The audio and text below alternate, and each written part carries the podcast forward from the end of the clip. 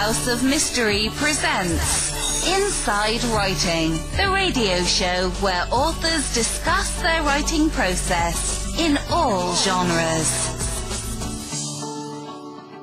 You are back in the House of Mystery, and of course, I'm Al Warren. Joining me today as co-host, we've got Mr.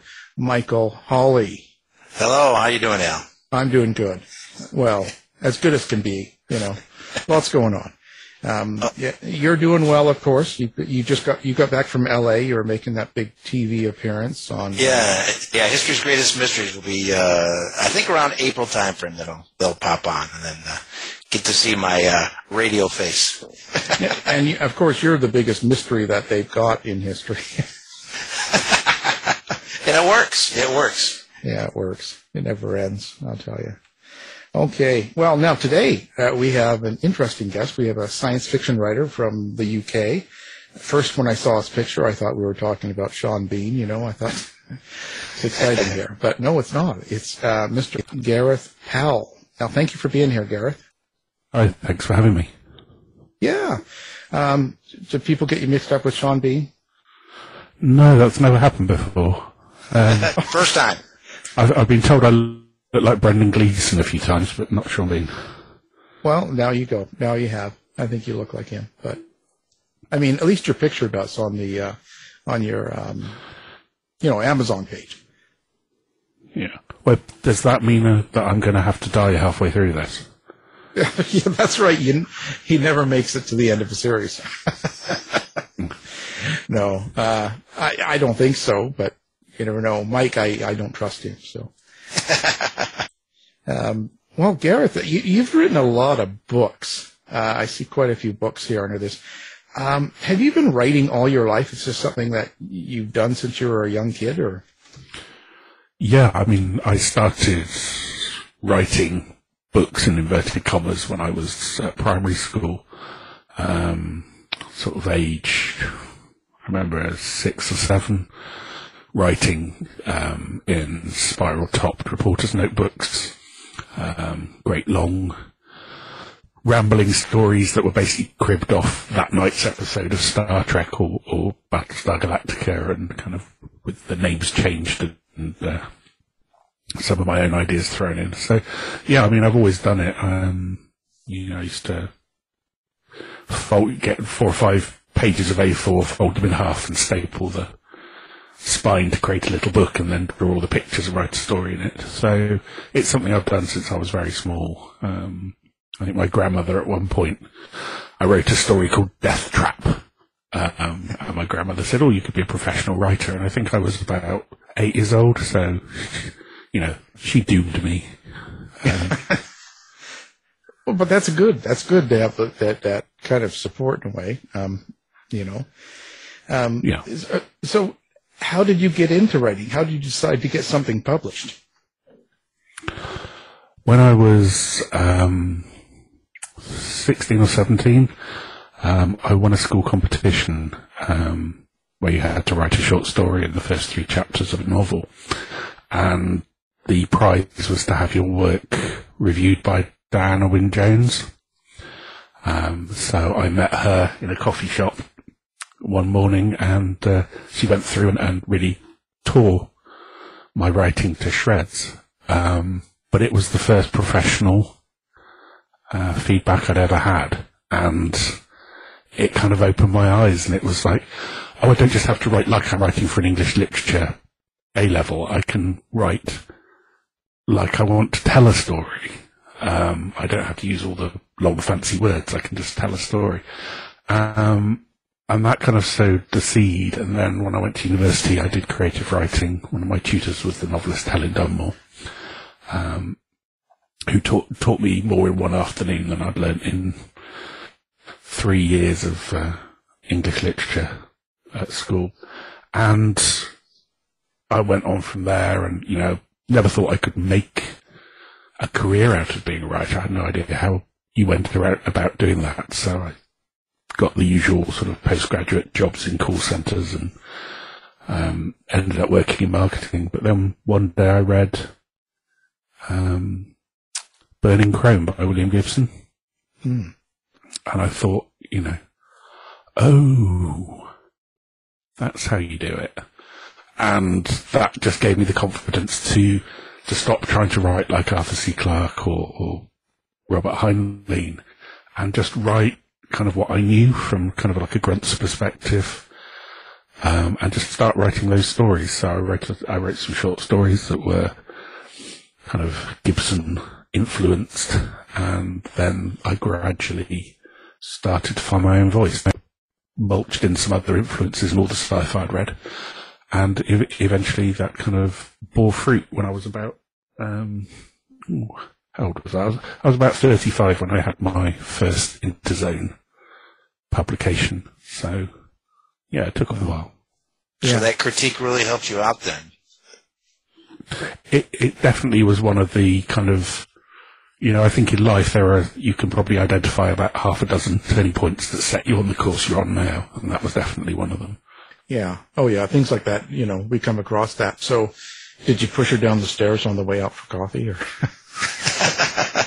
No, I mean, she, I, I don't know if you, you ever met her or you, you know her, but she had this huge bush of sort of black and grey hair and looked, um, you know, was dressed very exotically and I think, if I recall correctly, she had a leather jacket and like, and a big scarf. She looked very witchy and I was frankly terrified. fear, fear works. Oh, uh, yeah. That's it's it, it's interesting. So there's a certain freedom that comes with that when you just start to let go and and just write from your own your own mind, just your own self. Hey. Yeah, I think, um, and having talked to other writers over the years, I think we all start out trying to emulate our influences, but it's when um, there comes a sudden point where you're writing something and you, you suddenly realise you're writing just from yourself, just it's coming from yourself. You're not trying to to write like anybody else anymore, and you think that sentence is all mine, and you suddenly realise you found your voice, and then you have to kind of develop that and, and sort of chase that and work, work out what that is. Um, and that's that's the moment everything sort of clicks into place. I guess. I guess it's like um, if you're learning the trumpet or something, you play like Miles Davis or you play like Dizzy Gillespie, and then suddenly you play a riff and it's just come completely from you, and you think, "Oh, that's how I play it," and then you kind of have your own style. I think it's the same with writing. Certainly, uh, you know. Uh, now, science fiction is your is is is what you write. Um, I wonder if um, if something like that. Where do you get the uh, ideas for your stories? Do they come in dreams? Do they come in? Um, where, where does it start for you? Uh, they come from all over the place. Uh, um, I have had stories that have come from dreams where I've woken up and thought that is just too crazy. I have to write that down. Um, and but sometimes I've just thought of a character and sort of built a story from that character, or I've thought of like some wacky situation and kind of built a world around that in order for that to happen. So, um, you know, I, I thought I wrote one story which was um, based around the idea of what if there was a machine that could turn you into anything you wanted, um, and then that, a whole story grew out of that one um, called The Last Reef, which was my first Interzone story. Um, so they come from, they come from sort of a diverse number of places, and sometimes an idea isn't enough. You need to find another idea and then kind of squash them together in order to get a, a good story.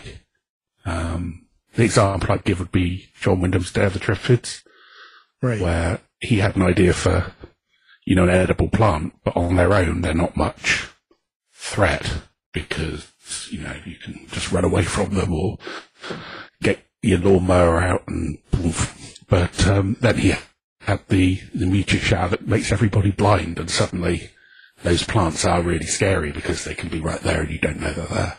So it, it's finding those two kind of that intersection of ideas is usually where the, the sweet spot comes and the good stories are.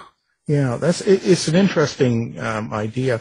Do you when you so when you're writing and like you're getting into you know writing a space science fiction or um, some some story, do you do you take from other I don't know established rules, let's say about let's say space and aliens and Mars and all that? Do you kind of take from popular culture and kind of what people think about different things. You know, it, I, I guess what I'm trying to say is like if you wrote about a vampire or a werewolf, do you take ideas? Do you give them the, the, the same rules that others do? I think there are conventions and tropes in any branch of literature, and all literature is a kind of a conversation with itself. So you can't write about, for instance, an alien invasion of the world without bearing in mind like H.G. Wells' War of the Worlds or the movie Independence Day. And, you know, there are so many different versions of that in popular culture that you have to be aware of them and you have to whether to reference them or to avoid referencing them, but you, you have to be aware that they're there. Um, and you mentioned vampires as well. I mean, every vampire story that is written now has to, in some way, reflect everything that's gone before because it's a subject that's been done so thoroughly in so many different ways that you have to, you know, acknowledge or subvert or do something to put a new spin on it. Um, but yeah, I try to stay away from those kind of archetypal stories as much as possible. Um, because as I said, they're very well trodden ground and probably trodden by in ways that will stand the test of time more than anything I could add to, the, to that conversation. So I, I try to kind of steer into slightly different backwaters and find find the, the new stuff in there. That's good. That's all new. That's nice. I wouldn't claim it's all new, but um, obviously I, I have my my influences and, and you know stuff I've I've I'm covering has, has been done before. I'm Just hopefully finding the less common stuff and doing it in a slightly different way. Do you have the uh, you all those short stories you have? Have you enlarged those, uh, or do you kind of keep it separate? A couple of the short stories I wrote that were in my first collection, uh, I did expand them into a novel at one point. Um, and then there was another story I wrote about a, a computer-generated monkey, which um, accidentally got expanded into a three-novel series. So it's um, yeah, I think short stories are an extremely good place to work out ideas and to test ideas to see you know, if they've got the legs for a longer story, and sometimes they will, and sometimes they won't. But um, short stories for me are all about ideas, whereas novels tend to be all about character. So it's um, short stories are a very good kind of test firing range for uh, your ideas. So um, now, on your newest book that's coming out here in March, um, Stars and Bones, and it's a continuance novel. Um, what's the premise of this book? The premise of this book is that in roughly 75 years' time, um, an sort of uh, almost omnipotent alien being stumbles across the Earth and decides to save the Earth. Um, it does not, however, decide to save humans because it decides to save the Earth from the humans. So it gathers the human race up and puts us aboard a fleet of arks and tells us to go away, um, go off into space and don't go messing up any other planets because we can't be trusted to be in charge of a biosphere without polluting it and messing it up and, and all that. So the human race is adjusting to a kind of nomadic lifestyle and adjusting to its place in a cosmos filled with these sort of almost unimaginably powerful beings. And then a scout ship that's flying ahead of the fleet runs into something fairly terrible and goes missing, and the sister of one of the crew um, decides to lead a search party to find what happened to them, and uh, it all goes from there. It's, I would say, it's kind of like a cross between Battlestar Galactica and The Thing, in some ways. okay it's, it's, it's kind of an interesting thought. So, do you ever have like um, subtext, or do you kind of have something in your mind when you're writing these stories that you kind of hope the reader takes away from the book after they read it? Um, I mean, yeah, I mean, you you always have kind of your opinions and your views, and all of that is sort of bubbling away underneath and feeding into the story. Um, I always try to avoid editorializing, so I'll never kind of come straight out and make my opinion. You know, the character, the characters in the book will have opinions, um, some of which I'll agree with and some of which I won't. Um, but you know, I, I do. I think that people who read the books will come away with a fairly accurate idea of my kind of general views. Your characters, like, so how do you create characters and, and make them so that they're very believable or um, complex enough that people um, understand them? Like, are they people that you you you know or you've met or you see someone on the street or in a coffee shop or in a pub and then you kind of go, mm, I like this this behavior or something, and you use that, or is it just totally out of the blue? Usually, as as I say, I'll, I'll have a situation in mind, and then I'll think, who do I need? What characters do I need to explore this situation? Um, so I'll come up with, with some characters. And usually when I'm coming up with a character, I kind of think that all of us have a place in our lives where we're damaged. Something happened to us in the past that damaged us. Um, whether it's like loss of a parent or, or some, you know, injury or some illness or loss of a pet. Everybody has something that caused them some damage and the way we heal from that damage informs the way we respond to future situations. So I will try and for each character think of what have, what traumatic thing in their past um, changed them as people, and then that informs that if they're thrown into a similar situation, they will maybe react in a different way than somebody who's not gone through that kind of trauma. So every character has that un- sort of unique way of reacting to the world that's based on kind of uh, healing from the slings and arrows of outrageous fortune. Uh, quite a few people that we talk to, authors of writing and fiction, um, talk about their relationship with these characters, that the characters they've written. And some of them will go as far as to describe them as like family and friends or children and things like that. And they have this, um, almost like they're real. And some of them say that they're real. Um, what's your relationship with your characters? Do you have that same sort of feeling or are you completely different? I think most of my characters have at least part of me in them. Um, because I write from, you know, I try to get authentic by kind of writing authentically from my own experience, um, or from, you know, experiences of I've had related to me or, or so forth. So I don't, I've never felt that they're actually real. Um, you know, I, I actually do have children and a family and I know I know the difference there because you know um, children can be much more annoying. So, um, and, whereas characters do what they're told.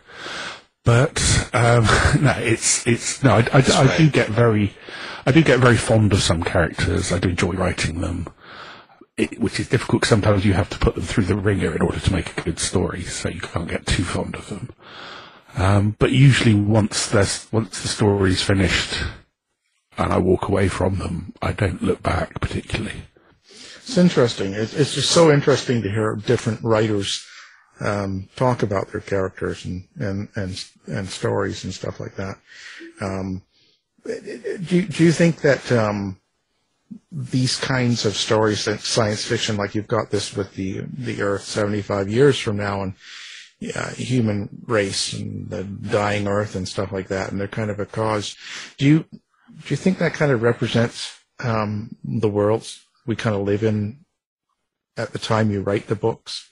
I think yes, all science fiction really is a kind of reflection on the time in which it's written, um, because you're taking the world of today and, and saying, what would happen if I made X, Y, and Z different, or what would happen if this thing that we're doing today continues to a ridiculous degree, what would the world look like then? So, you know, at the same way that when George Orwell wrote 1984, he was really writing about 1948.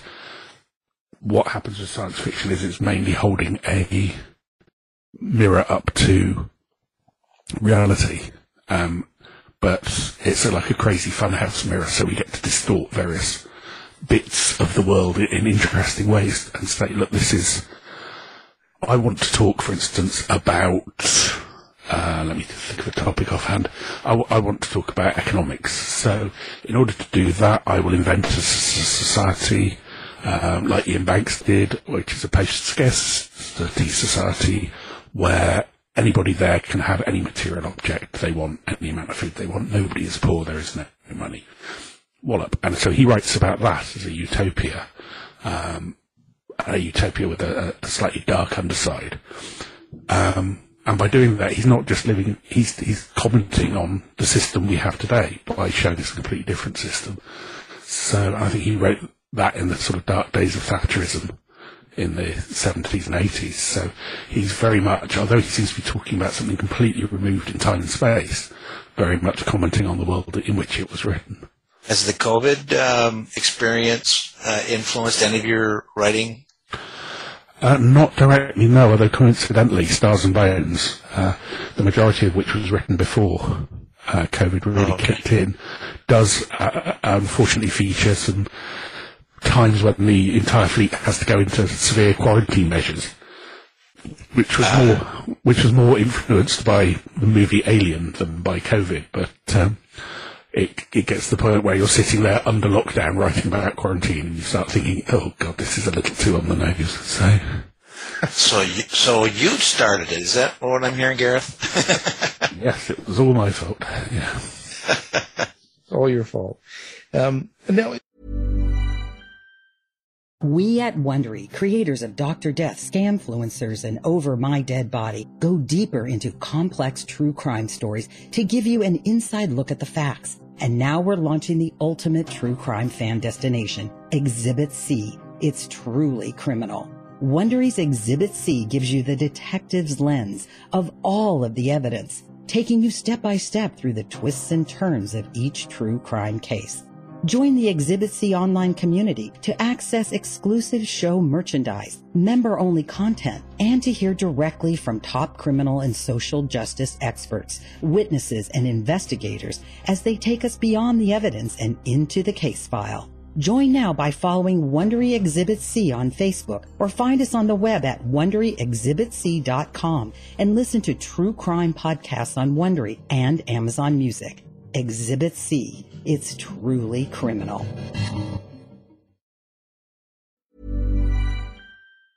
so with um, someone that's never read your books before, um, uh, which one book would you tell them to read in order to get kind of the flavor of what kind of writer you are? The book I've written that, that has certainly sold the most, but certainly seems to have provoked the biggest kind of outpouring of enthusiasm from readers is a book called Embers of War. It uh, came out in 2018. It's the uh, space opera about a sentient battleship who decides to resign from the navy and, and help people instead of blowing things up, and uh, struggles with that decision and with her inbuilt instincts to lay waste to planets instead of um, doing good. But um, she develops a conscience, in other words. So um, that's the one. It's the first of uh, three book series, um, and it's currently being adapted for television. So get in and read it now, and, and then you'll be ahead of the curve uh, when it comes out. That's great. Would, you- would, so when you're doing a series like that of, of Embers of War, do you sort of outline your, your work and you kind of know how it begins and where it's going to end and the books just kind of get you there? Or is this totally just ad hoc? It's just as you go. Uh, Embers was uh, sold to Titan Books as a trilogy, so we, my agent sold it as a trilogy. So at that point, I had written the first book, and then I had sort of back of an envelope sketches of what would happen in the second two books. So um, and it was kind of bought on that basis. They, they kind of read the first book and really liked it, and then commissioned the two the two sequels at the same time. So um, I didn't have all the fine details hammered out because when you follow characters and the characters drive the narrative, they can go off in slightly unexpected directions and change things. But I had a pretty good kind of sketch map of where it was going to end up. Well, it's interesting. So you, you, you have characters that have actually gone off the rails, gone places where you didn't expect. Very much so. Um, because there's nothing that kind of throws you out of a story harder than a character doing something stupid or doing something out of character just to fit the needs of the plot.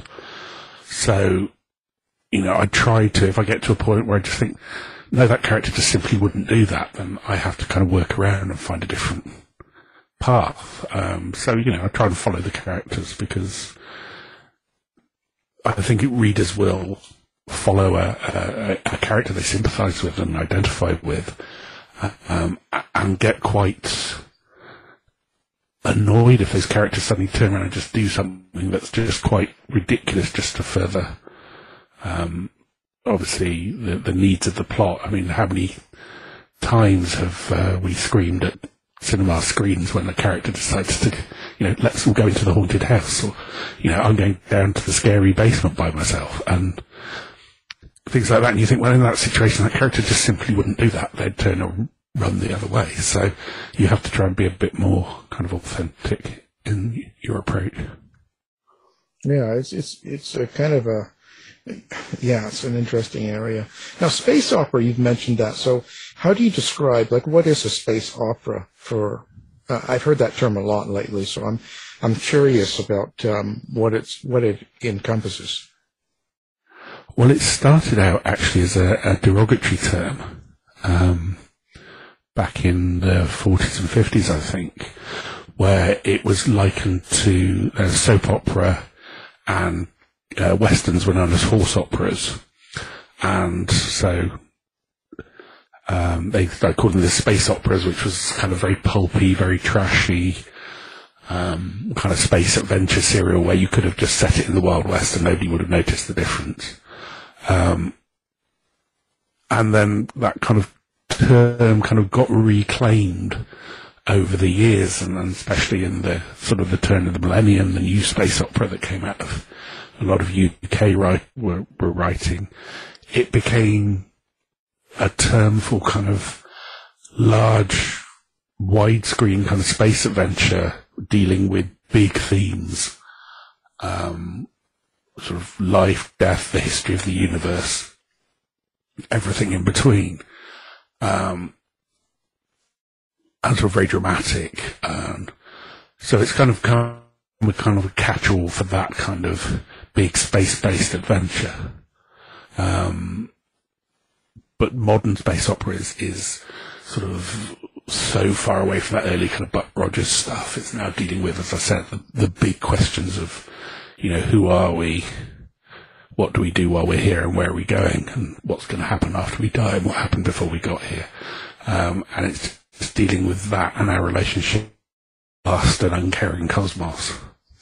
You know, I wonder the um, there's so many categories now, so many uh, genres of of science fiction. You know, with hard science fiction and and all the all these different names. Do you do you sort of try to be one category of sci-fi, or do you like one better than the other? No, I don't. I mean, they are at the end of the day they're marketing categories um, designed to help um, readers identify books like the ones they've just read. Um, so if you say, I've read this, I want to find more books like that. What What is this? You say, oh, that's space opera, or that's hard sci-fi. It's the same in crime writing where you have like cozy mysteries and hard-boiled detective and stuff. But, you know, a lot of people read and enjoy all sorts of different stories from all sorts of different subgenres. And a lot of people outside the field don't even know the names of all these subgenres. They're just sci-fi books. Um, so I tend to take the kind of increasing kind of more and smaller and smaller balkanization of, of the genre into all these different tiny sub sub sub genres with a, a huge pinch of salt because I, I read all of them um, and I enjoy all of them and they're just different ways of telling stories. Is that part of your research for a book? Is to read other or, or the different ideas, or um, do you research? This is coming from No, us nonfiction guys that we research like crazy. No, the the reason I read other sci-fi um, is because uh, I I write sci-fi because I love reading it, um, and I grew up reading it, and I grew up on on science fiction, so that's kind of why I, I still read it now. I also, you know, now I'm published, I read it in some way to keep in touch. My publisher tends to send me um, advanced copies of books that are coming out because they want to put a quote on the cover, so I, I get to keep up with a lot of what's happening in the genre. Um, Okay. And a lot of the book books are, are books by friends of mine who are other writers, so I try and keep up with uh, them as well. So it's not so much research, but it's just keeping abreast of what everyone else is doing. Did you ever read a sci-fi book you didn't like from a friend? You want to tell us or na- his name now, or Um, not, no, I've definitely read books I, I've hated, it, but not one by anyone I knew. So. um, so who do you, who do you like in science fiction? Um, I guess some of the older writers, some of the ones before, not modern day, or do you like modern day? Like, what's where do you stand on sci-fi? What's your favorite? Um, I grew up reading sort of Langevin and Arthur C. Clarke, as I said, and Robert Heinlein. Um, I kind of know most of most of what I read at the moment is, is very modern. So, um, particularly I'm reading uh, a lot of Aliette de Bodard at the moment. Um, she's writing about a, a, a society set in space in hundreds of years' time, but from that grew from Vietnam. So it's it's kind of completely different cultural base than what we usually think of when we think about um, sort of space empires. So it's um, it's very interesting. Adrian Tchaikovsky is a uh, a, a fellow British writer. Um, Who's writing a phenomenal number of books? He seems to have a new one out every fortnight. I mean, it's uh, it makes the rest of us look really bad, uh, but the quality of what he's writing is amazing. I just can't get enough of what what he's putting out in the world at the moment. There there are, you know, an awful lot of good writers um, working in the genre, um, and a lot of voices that have come through in the last decade from minorities um, and from groups who, that weren't traditionally associated with the genre as well. Um, I, I would say probably at least six or seven out of the ten of my favourite novels of the last four or five years have been written by women and uh, people of colour. So it's a very different kind of injection of different influences and ideas and voices that's really kind of given the, the, the genre a kind of vividness um, that it has at the moment. That's very, very exciting. What do you think the most important aspect of a good science fiction is? What is it that you look for in a good science fiction? I look for something that a engages me, but also something that makes me think, but not necessarily in a kind of dry, kind of scientific way, like maybe very old science fiction was just elucidating the scientific ideas. I think now the readership has matured somewhat, and we are more familiar with a wider range of scientific um, theories than, than perhaps when science fiction set out to be kind of like an educational genre. Think now we are more au fait with that sort of thing. So I'm looking for things that explore topics that are larger and maybe more in depth and more to do with the characters as well as the worlds in which they find themselves. So I'm looking for escapism, but I'm also looking for something that will kind of make me think about who I am as a person and my relationship with the universe. You know, when we we went back, if we go back to the uh, of War, and you talk about being signed to do a television show based on it, does that make you feel like um, there's a lot of pressure behind that, or how it turns out, or what they do with it? Uh, not especially, no. I mean, I've read, I've, I read the first draft of the pilot script, which was phenomenally good, because obviously they had to make some changes because a lot wrote just isn't doable on screen. Um, but there's a director attached in the studio and they're, they're writing a, a second draft of the pilot now and then they're going to start shopping it to networks. Um, I have a small consultancy role within that process, um, but it's a completely different art form.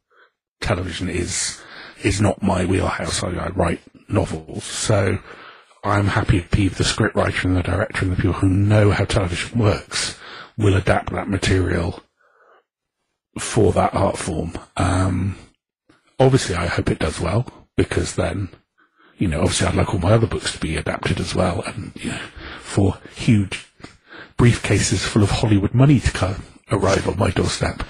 But um, we can we can but hope.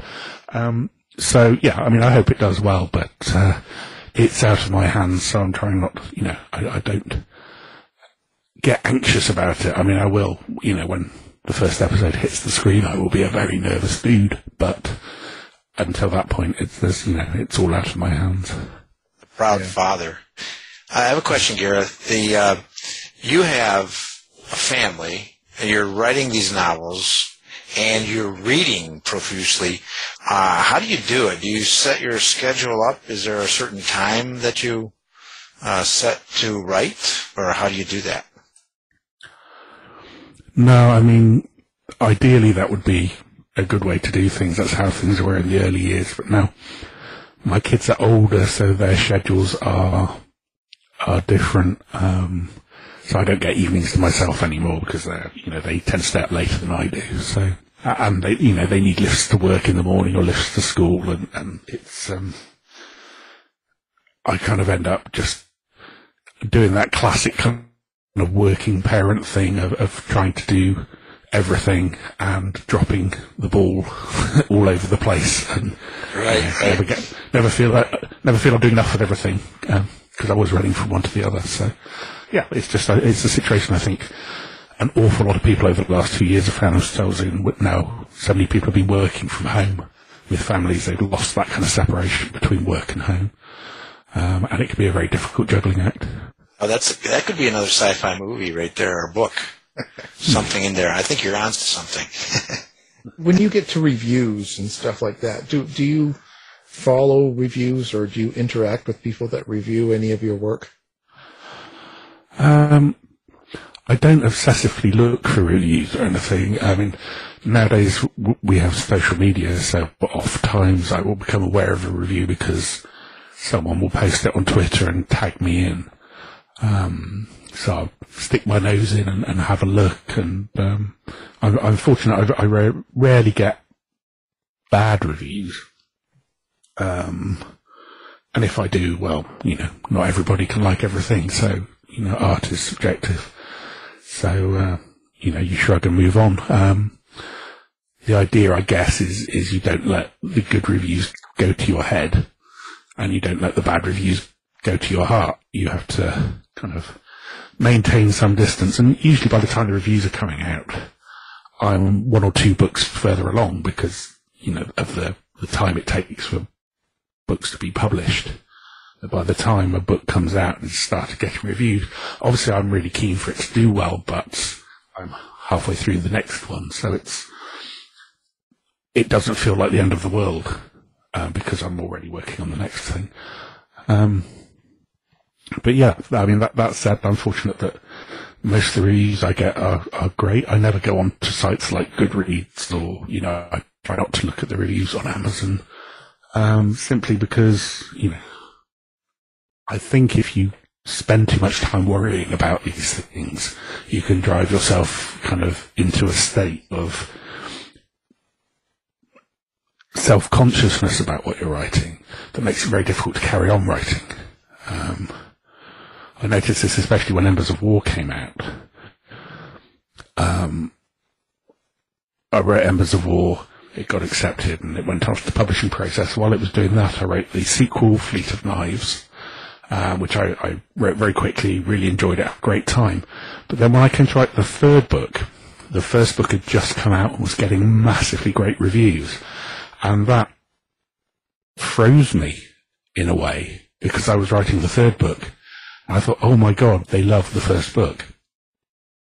And suddenly there was a performance expectation there that this had to be, this third one had to be a great book to, to live up to the first one. So in some ways, you know, good reviews can be as paralyzing as bad ones. So, you know, in the end, it spurred me on, and I, you know, I did my best, and uh, I think I managed to stick the landing. But um, spending too much time obsessing about reviews can only kind of harm the writing that you're doing. Yeah. Oh, yeah. Yeah. You don't want it to become your focus. You know, it, it takes you off your game then, you know. Um, now, social media. Um, do you, do you like to interact with readers on social media or do you have a website? How do you like people to, um, kind of, um, get a hold of you? Yeah, well, I mean, I have a website which is um, www.garethlpowell.com. Um, and I spend a lot of time on Twitter um, at Gareth L. Powell, where I do talk to a lot of readers. Um, I'm fairly open. I give a lot of writing advice. Um, I do a lot of Q and A's, and I help boost other writers and recommend books and, and, and stuff like that. So I'm pretty active on Twitter. Um, and I've got a great kind of community around me on there as well. So, um, that's very good. I also use a site called Patreon, um, which is like a crowdfunding site where people can, you know, give a dollar or five dollars or whatever they feel comfortable with a month. And in return for that, I publish kind of deleted scenes and unpublished stories and, and other sort of stuff, exclusive kind of content there for them as well. And that, that really helps keep me going between book deals. Um, so I'm I'm pretty active Instagram as well, uh, where I'm at Gareth L Powell is a is a different creature as well. I put up a lot of stuff about books and photographs and and uh, books I'm reading and so on. So yeah, I'm, I would say I'm probably a little too active on social media because I should probably get off there and write more books. But uh, Well, I, I, I found I, I found that interaction to be really helpful with readers, and I think it has helped drive a lot of book sales because people see that I'm being very open and, and engaged with the readership, so they kind of check the books out, which is good. yeah, yeah. Well, you know, uh, you have to get on TikTok next, you know, start dancing and,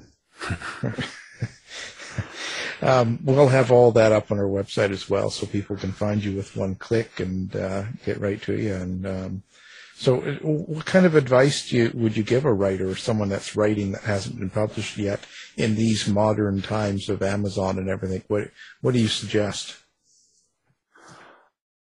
Um, in in terms of writing, just to re- read everything you can get your hands on, um, especially modern stuff that's coming out, just to kind of keep an idea of where things are going, where the genre is, and then you can kind of, you, know, Wayne Gretzky, uh, the ice hockey player, said he he didn't try to to go where the puck was; he tried to go where the puck would be by the time he got there.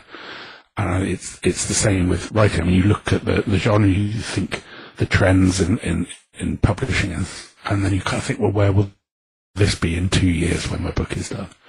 So you can't predict it, and in a lot of ways, you just have to write what you want to write. But you have to at the same time think, well, if I've got this, you know, if I want to write this zombie epic, like five big zombie books have come out this year, it's probably not going to be the best time. So you have to kind of keep an eye on what's going on in the genre, and at the same time, stay true to what you want to do, and that is a juggling act. Um, in terms of promoting books and, and, and so forth, is uh, Patti Smith, uh, the the punk singer, um, quoted something that William Burroughs said to her, which was, "Keep your name name clean, build a good name, do good work, and eventually your name will be its own currency." So, you know, uh, it's just like do your best work, only put your best work out there, keep going, be persistent, and eventually, you know, you will have built a brand that is you, and people will start coming to you for that. Hmm. Yeah, that's good advice. I like that one. Yeah. So, Star Wars or Star Trek? Both. Um, I, c- I could give you. Uh, that's the short answer. I can give you much, much, much longer answer. Trust me. That's the short one. Well, that, that's all. That, so now we know. Keep them guessing, you know. well, uh, it's been a great conversation. We're glad you were able to join us today. Uh, the book we're promoting is coming out, I believe, March uh, 1st of this year. It's called Stars and Bones. It's a continuance novel. And the um, author has been our guest, Gareth L. Powell. Thank you for being here. Thank you. To find out more about our show, guests, or to listen to past shows from our archive, please go to www.houseofmysteryradio.com. Show's over for now. Was it as good for you as it was for me? Well, good night. This has been a production of Something Weird Media. I'll be back. You've been listening to the House of Mystery radio show. To find out more about our guests, hosts, or shows, go to www.houseofmystery.com. Show's over for now. Was it as good for you as it was for me? Well, good night. This has been a production of Something Weird Media. I'll be back.